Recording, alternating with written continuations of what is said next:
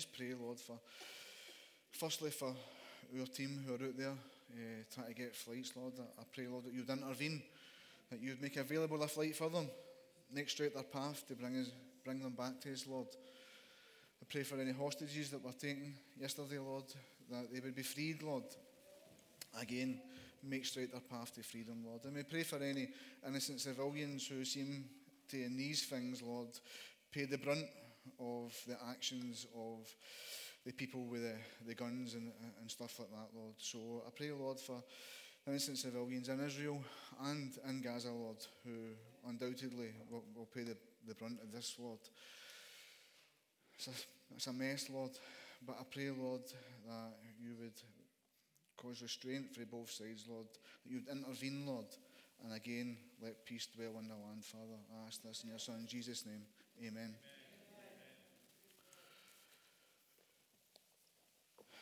So,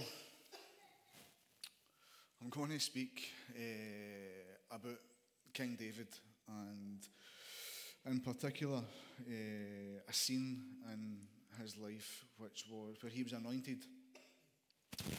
Very famous bit of scripture, uh, but really I'm going to come at it for a bit a different way, hopefully. So it's going to be about the different characters in this scene and what God's done in their life. And I'm sure there's something that God's done in your life that you'll be able to relate to, to what I share here. So please bear with me, uh, and hopefully we will get there. So it's 1 Samuel 16, and I'll break it into two bits. It says, The Lord says to Samuel, how long will you grieve over Saul, since I have rejected him from being king over Israel? Fill your horn with oil and go.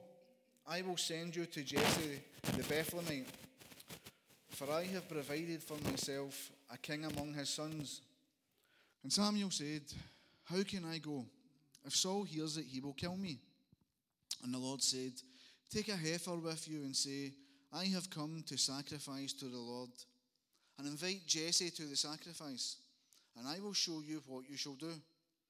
And you shall anoint for me him whom I declare to you. Samuel did what the Lord commanded and came to Bethlehem. The elders of the city came to meet him trembling and said, Do you come peaceably? And he said, Peaceably I have come to sacrifice to the Lord.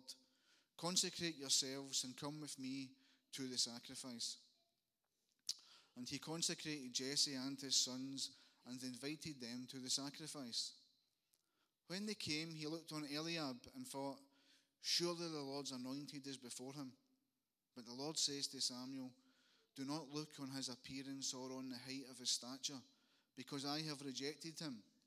For the Lord sees not as man sees. Man looks on the outward appearance, but the Lord looks on the heart. Then Jesse called Abinadab and made him pass before Samuel. And he said, Neither has the Lord chosen this one. Then Jesse made Shammah pass by, and he said, Neither has the Lord chosen this one. And Jesse made seven of his sons pass before Samuel. And Samuel says to Jesse, The Lord has not chosen these. Then Samuel said to Jesse, Are all your sons here? And he said, There remains yet the youngest but behold, he is keeping the sheep. And Samuel says to Jesse, Send and get him, for we will not sit down till he comes here. And he sent and brought him in. Now he was ruddy and had beautiful eyes and was handsome. And the Lord said, Arise, anoint him, for this is he. Then Samuel took the horn of oil and anointed him in the midst of his brothers.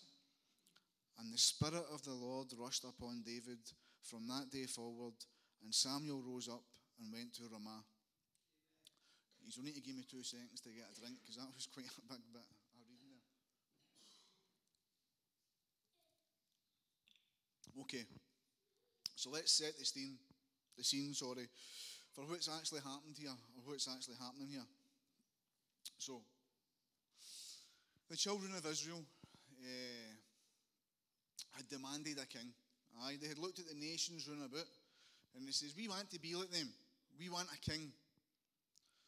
Now, God says to Samuel, who was the last of the judges, he was the last of the leaders, really, he was a prophet, he was the, the man who heard for God, who heard for God, sorry.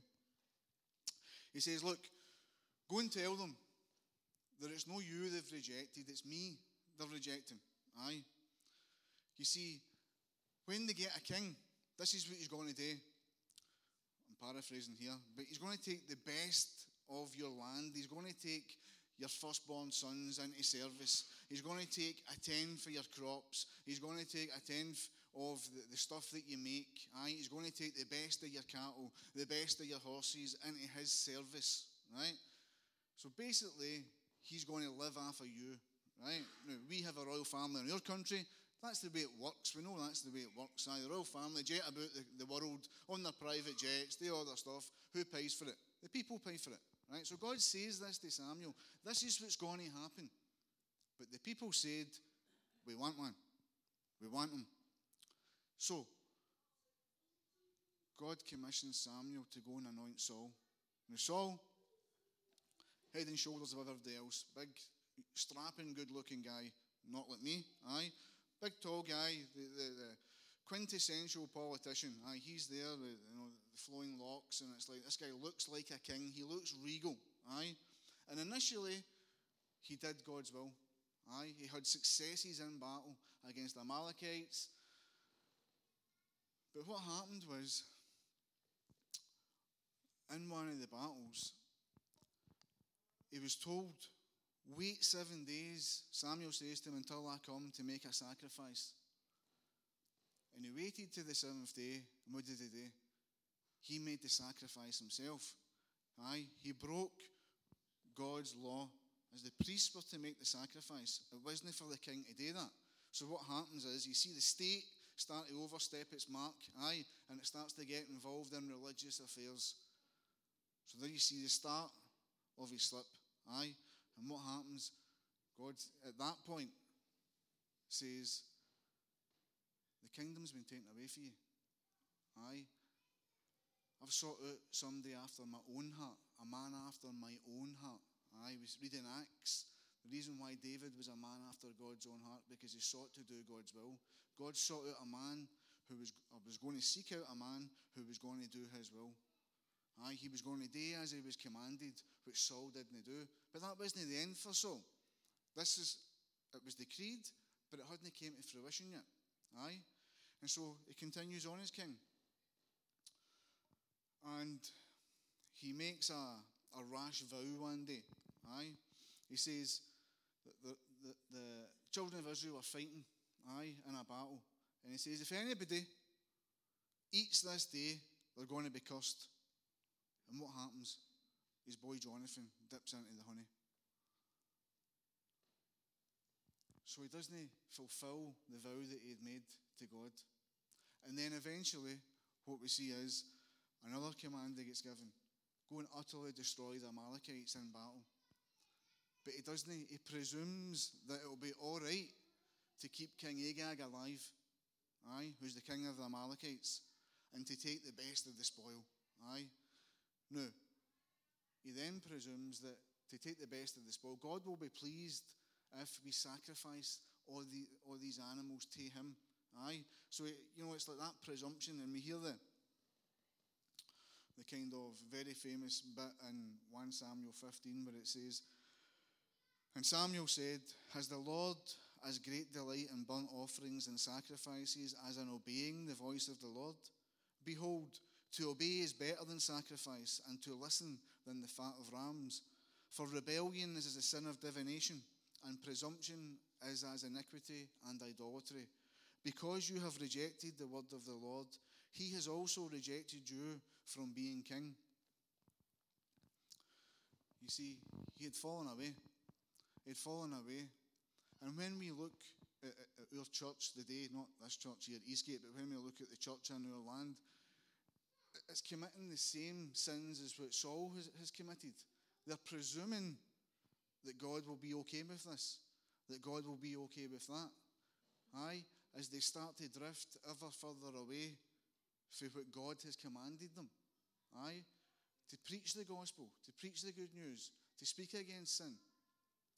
You see, there's a reason why here it says rebellion is the sin of divination. Some translations will say witchcraft. Aye? At its very core, witchcraft is manipulation. What you're trying to do is you're trying to manipulate somebody to your will. Aye? So what Saul's trying to do is he's trying to manipulate the situation to his will. Aye, he's trying to circumvent God's will. And this is why it, sounds quite, you know, quite strong, but that's the reality. At the root, it's the same. So, this is what leads up to this point here, where God says to Samuel, Go, I'm going to send you. Just looking at my, my notes here, bear with me.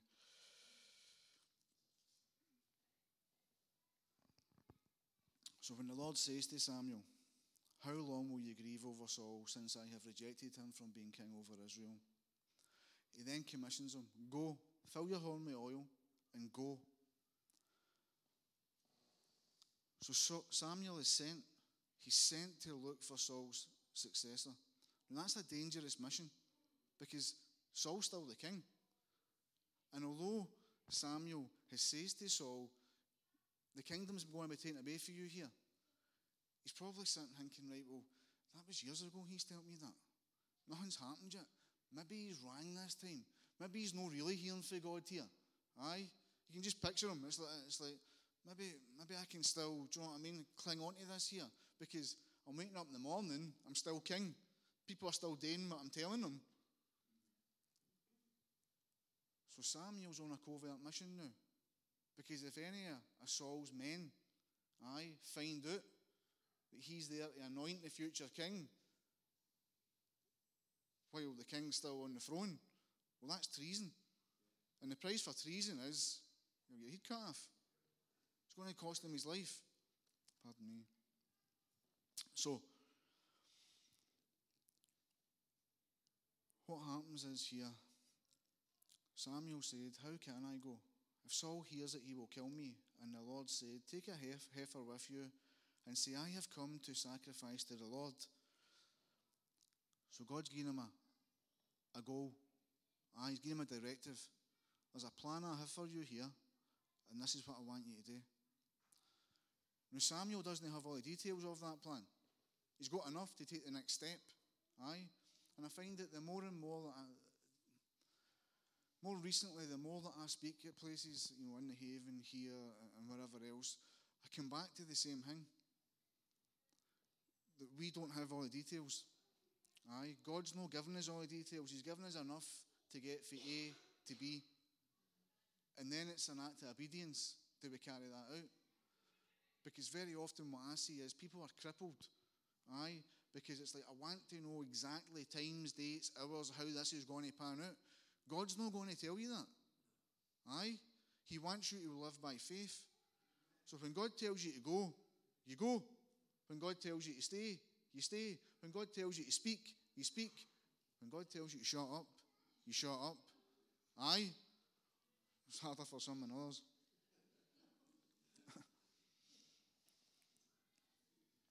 So, he says, Invite Jesse to the sacrifice, and I'll show you what you shall do and you shall anoint for me him whom I declare to you. So it says Samuel did what the Lord commanded. He walked in obedience. But it says the elders of the city came to meet him trembling. They came to meet him trembling. So why were they trembling? They were trembling because the man of God was here. And see if you have a fear of God in your life, which looking at you is looking as though he's all day. Aye. When you meet a man of God, you have a fear. You should have a fear. Aye? Because in my experience, the people that don't have a fear of God, aye, they don't fear the man of God. So, Pally, how's it going? High fives, all right, pal. That tells me something about them. Aye. You see, the elders, they must have had a fear of God. Because when they see Samuel, they're afraid. What's he doing here? Aye. It's like sometimes, you know, you meet Arthur and it's like, all right, Arthur, how's it going? It's like, you know, you're watching your P's and Q's, aye, you know, backslapping and all that kind of stuff. But I see it with the guys at the Haven too. It's like, you know, you get guys at the Haven that I work with, and it's like sometimes you can walk into a room, and the guys that fear the Lord, it's like, it's like they're quiet, isn't that right, Martin? Aye. But see the guys that don't, they want to be a pal. They want to try and engage you in joking and all that kind of stuff, and it's like, there's a line you don't cross with a guy who fears the Lord. Aye. If you fear the Lord. Does that make sense? So he says, Peaceably I have come to sacrifice to the Lord. Consecrate yourselves and come with me to the sacrifice. And he consecrated Jesse and his sons and invited them to the sacrifice. So he wasn't lying. Because that's what he was going to do. They just weren't to be privy to the information of what was going to go down here. Aye. Because they could have caused all sorts of trouble for him. It's like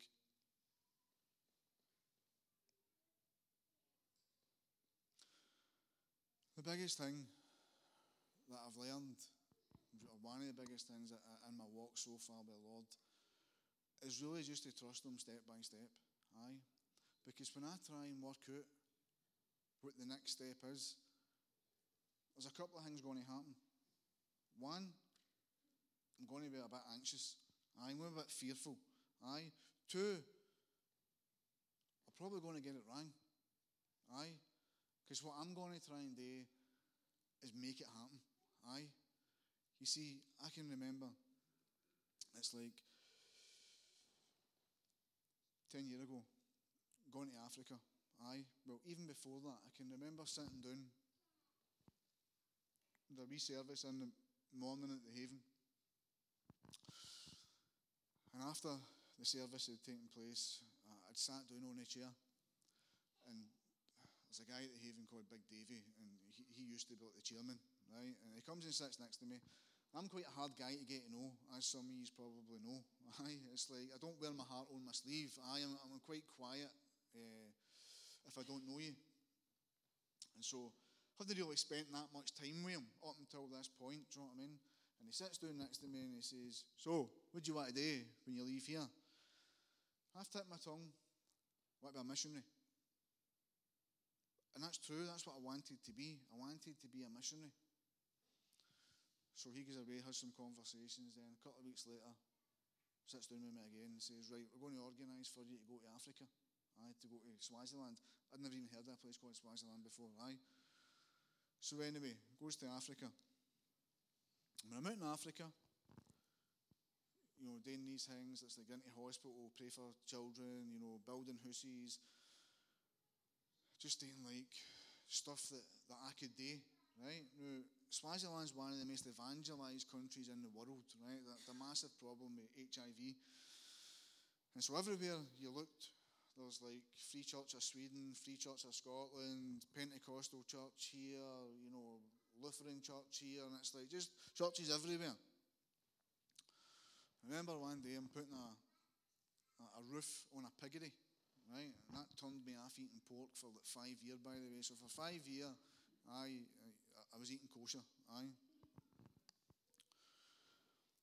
But it's like, I'm looking about as I'm up here in the baking hot sun, getting sunburned, and it's like, God doesn't need me here. God doesn't need me here. This is all going to go on when I'm not here. So comes back to Scotland. I still didn't know what I wanted to do. Didn't have a clue. Aye. And I remember on the Teen Challenge bus up at the Bellgrove Hotel up in the east end of Glasgow, there was a wee guy, I was getting my sandwich, a cup of tea, and it's the Lord just spoke to me. You're right where I want you to be. You're here. You're from here. You've got something to offer here. But I still didn't know what that meant. And after being obedient, day by day, week by week, month by month, God has made straight my path to where I'm on now. Aye. Now, I really struggled with self confidence my whole life. Aye. It's like, and you can still see that in me bits when I sit up the back and don't really talk to him when I come in here. Do you know what I mean? Right. But, but to even stand up here and speak to you, it's like, it's a, it's a work of God in my life.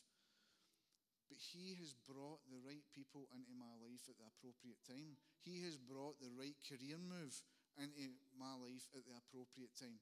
Aye? And I didn't even once have any ambition to do any of the things that I'm doing now. Not one. But God has made sure that this has happened as I've continued to be obedient to Him. Now, along the way, I've been disobedient and all, and that's why it's probably took me so long to get to where I'm at now. Aye. So, what happens is then Jesse presents the first son, Eliab. Aye. And much like Saul, he was a big, tall, handsome man. Aye. And you can imagine Eliab, as he's presented before the prophet, he's probably sitting thinking, I'm going to be the king. Aye. Uh, I'm going to be who all this is lefty. Aye. I'm probably managing my father's activities already. Aye. I'm the gaffer over my wee brothers. Do you know what I mean? So it's like, imagine that. Come. It's like, this is it. This is my time. I have arrived. No, you've not. No, you've not. And you see, sometimes, uh, try and put yourself in Eliab's shoes. He's not done anything wrong. Aye. Probably was faithful to his father. Probably was a good steward. Aye. Probably looked after his wee brothers. And it's like, okay, it's like, aye, I want that promotion. I'm ready for the next step. No, you're not. That could be heartbreaking. I bet it was heartbreaking. And then as he pulls out his other brothers, the same thing happens. And God says, He says, Look, man looks on outward appearance, I look upon the heart. Aye. You know, I really struggled, as I said, with self confidence. I hated my grey hair. I hated it. How vain was that? Do you know what I mean? Held me back. Something as silly as that. And we all know who we are because we all wake up in the morning and look at ourselves in the mirror and it's like, the heck? It's like, look at the state of me. Do you know what I mean? Or is that just me? My goodness, man must have a big problem. But that's what it can be like. It's like, you know what I mean? I'm too short. Do you know what I mean? My teeth are crooked. Do you know what I mean? It's like a grey hair, blah, blah, blah. You know, I stutter a bit when I speak. I'm quite forgetful. And it's like you could think of a million reasons why God wouldn't lift you up for a position. Aye. God has called you, warts and all. Aye. He knows who you are better than you know. Aye. He looks at the heart. It's not what you can do, it's not how good you can speak, it's not how fast you can run, it's not how much money you've got, it's not what job you've got. He's called you, aye, for a specific purpose that only you can fulfill. Maybe he's no, I don't know. So,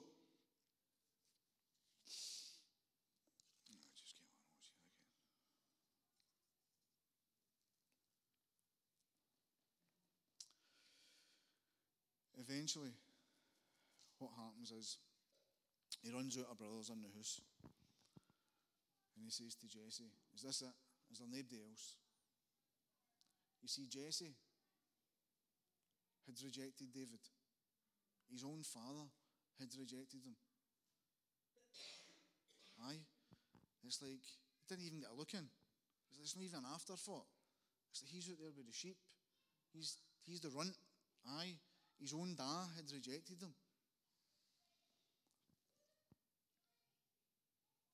But when he came down, he was ruddy and beautiful eyes and was handsome. And the Lord says to Samuel, Arise, anoint him, for this is he. Then Samuel took the horn of oil and anointed him in the midst of his brothers, and the Spirit of the Lord rushed upon David from that day forward. And Samuel rose up and went to Ramah.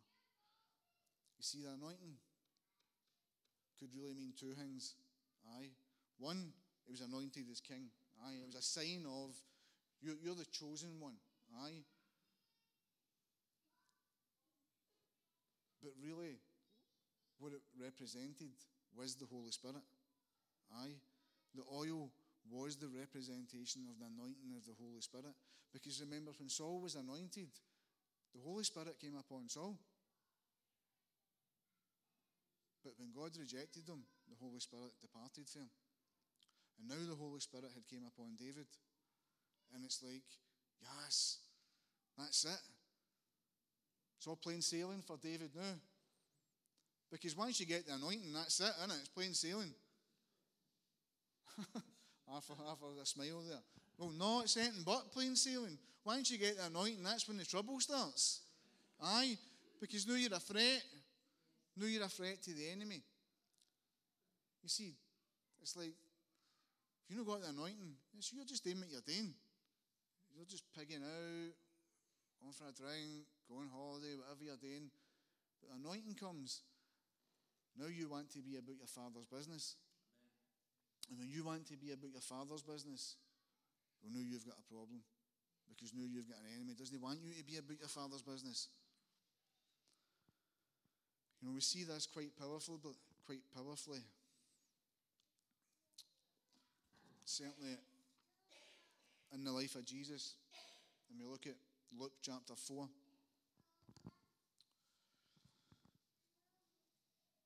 And it's when Jesus is rejected at Nazareth.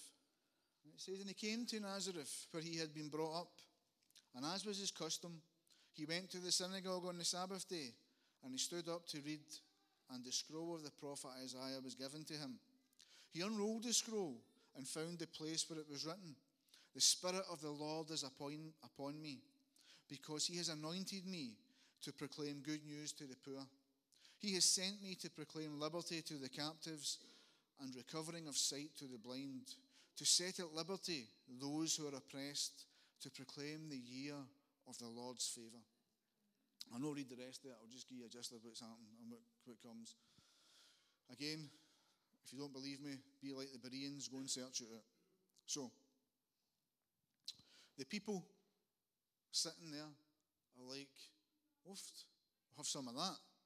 We'll have some of that. That sounds good. I concur. That sounds good. Something about this guy. Aye.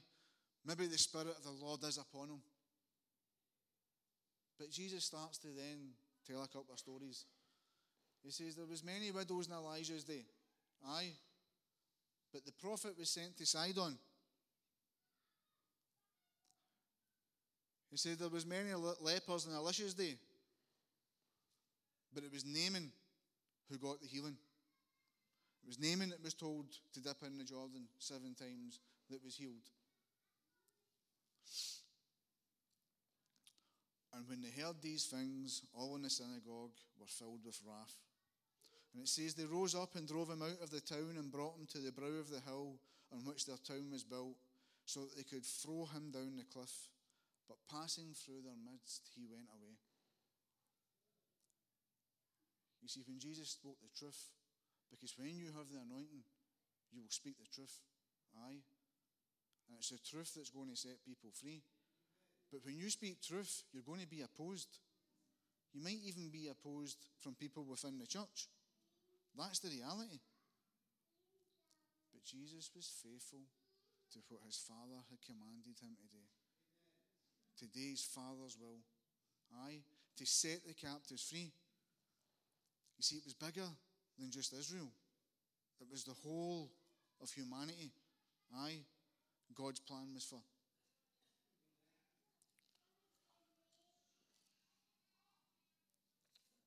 So the anointing will bring you trouble. Aye. The anointing will come at a cost. There's some stuff that has to go, and there's some stuff that has to start. Aye. So let's get to the second bit. So David's now in Saul's service. Now the Spirit of the Lord departed from Saul, and a harmful spirit from the Lord tormented him. And Saul's servant says to him, Behold now, a harmful spirit from God is tormenting you. Let our Lord now command your servants who are before you to seek out a man who is skillful in playing the lyre, and when the harmful spirit from God is upon you, he will play it and you will be well. So Saul says to his servants, Provide for me a man who can play well and bring him to me. One of the young men answered, Behold, I have seen a son of Jesse the Bethlehemite who is skillful in playing, a man of valor, a man of war, prudent in speech, and a man of good presence, and the Lord is with him. Therefore, Saul sent messengers to Jesse and said, Send me David your son, who is with the sheep. And Jesse took a donkey laden with bread, and a skin of wine, and a young goat, and sent them by David his son to Saul. And David came to Saul and entered his service. And Saul loved him greatly, and he became his armor bearer. And Saul sent to Jesse, saying, Let David remain in my service, for he has found favor in my sight. And whenever the harmful spirit from God was upon Saul, David took the lyre and played it with his hand. So Saul was refreshed and was well, and the harmful spirit departed from him. So, imagine you're King David. Well, you weren't even King David yet. You've been anointed as king. Aye. But officially, there's no crown on your head. Aye. You're still going out to clean the sheep dung. You're still going out to shear the sheep. Aye. You're still going out to fight the lions and the bears and whatever troubles are going to befall your father's flock. Imagine that. Aye. Somebody tell you what a responsibility that would be. One day you're going to be king. But see the day, get out there and clean the rubbish in the field that you're meant to be doing. So you'd be thinking to yourself, was that guy off his head? He's anointed me to be king, but here I'm all doing this. Maybe this guy's wrong. It's like, how possibly is this going to come to pass whereby I'm going to be the king? Surely, surely, is this a dream? Like, did this really happen? So he's out there doing it, and then one day, somebody says, Right, you, come here. We've got a job for you. Why don't you go and play the harp for King Saul? So one day, you're called for the field, and now you're in the palace. Wow. So now you can see him standing there, and it's like, what about? And it's like, one day this is going to be mine. One day I'm going to be the king. And you start to see how God starts to orchestrate things. He's starting to bring things to reality in David's life. Step by step, day by day, as he's obedient to his earthly father and his heavenly father, it's starting to go well for him. Aye. But Saul's tormented. Saul's going off his head. Holy Spirit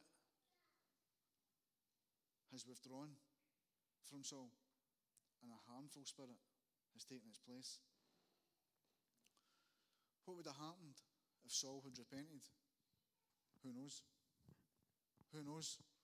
Even King Ahab repented. King Ahab, the henpecked husband of Jezebel, who really ruled the country, repented. God granted him that.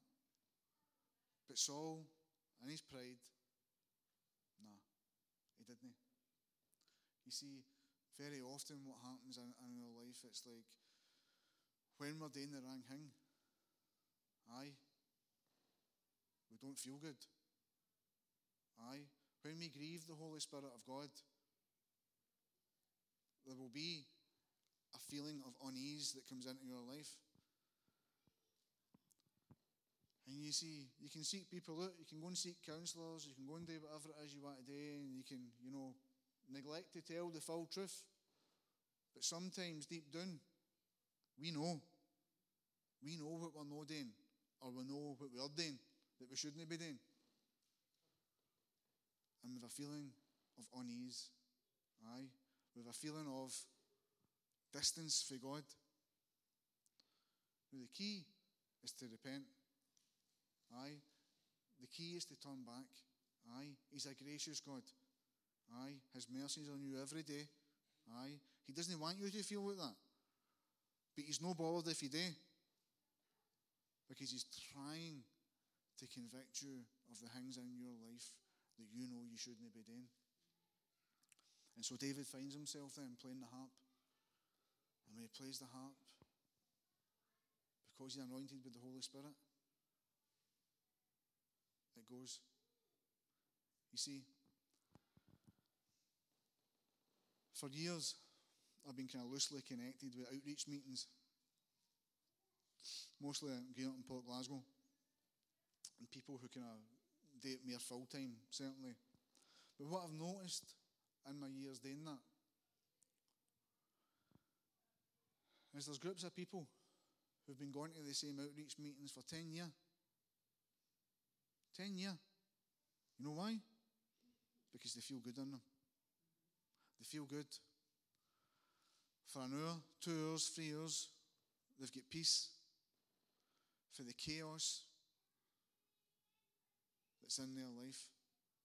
But yet they still do not make a commitment to come to Christ. Go away back into their house, into their community, and the feelings come back. Feelings come back. Week after week, year after year, they're there.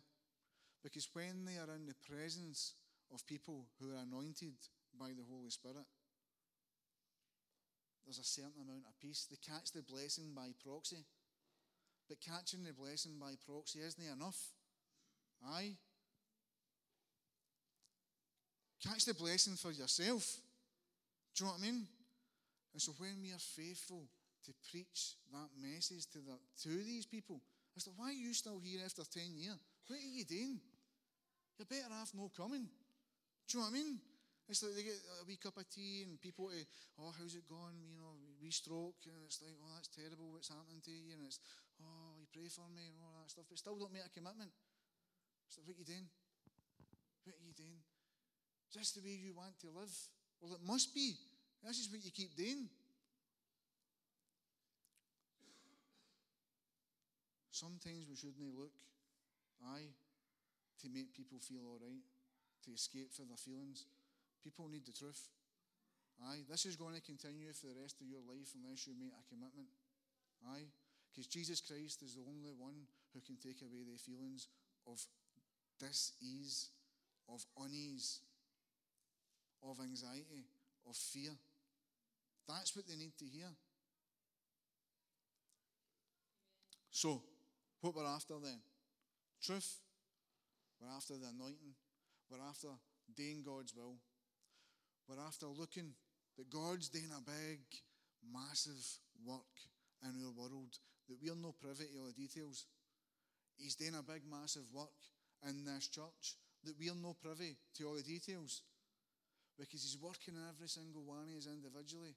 And we've got enough to go on what He wants us to do. Don't fall into the trap of being, you know, absolutely disabled by the fear of the future. The future doesn't exist. It's not here. You try to pull the motor into the day, you're going to do your nut. Aye? You know what you need to do today. That's why Jesus is saying in Matthew 6, do not worry. Aye? What one of you by worrying can add an hour to his life? Nobody. Tomorrow has enough worries. Don't worry about tomorrow, for today has enough troubles for itself. Amen.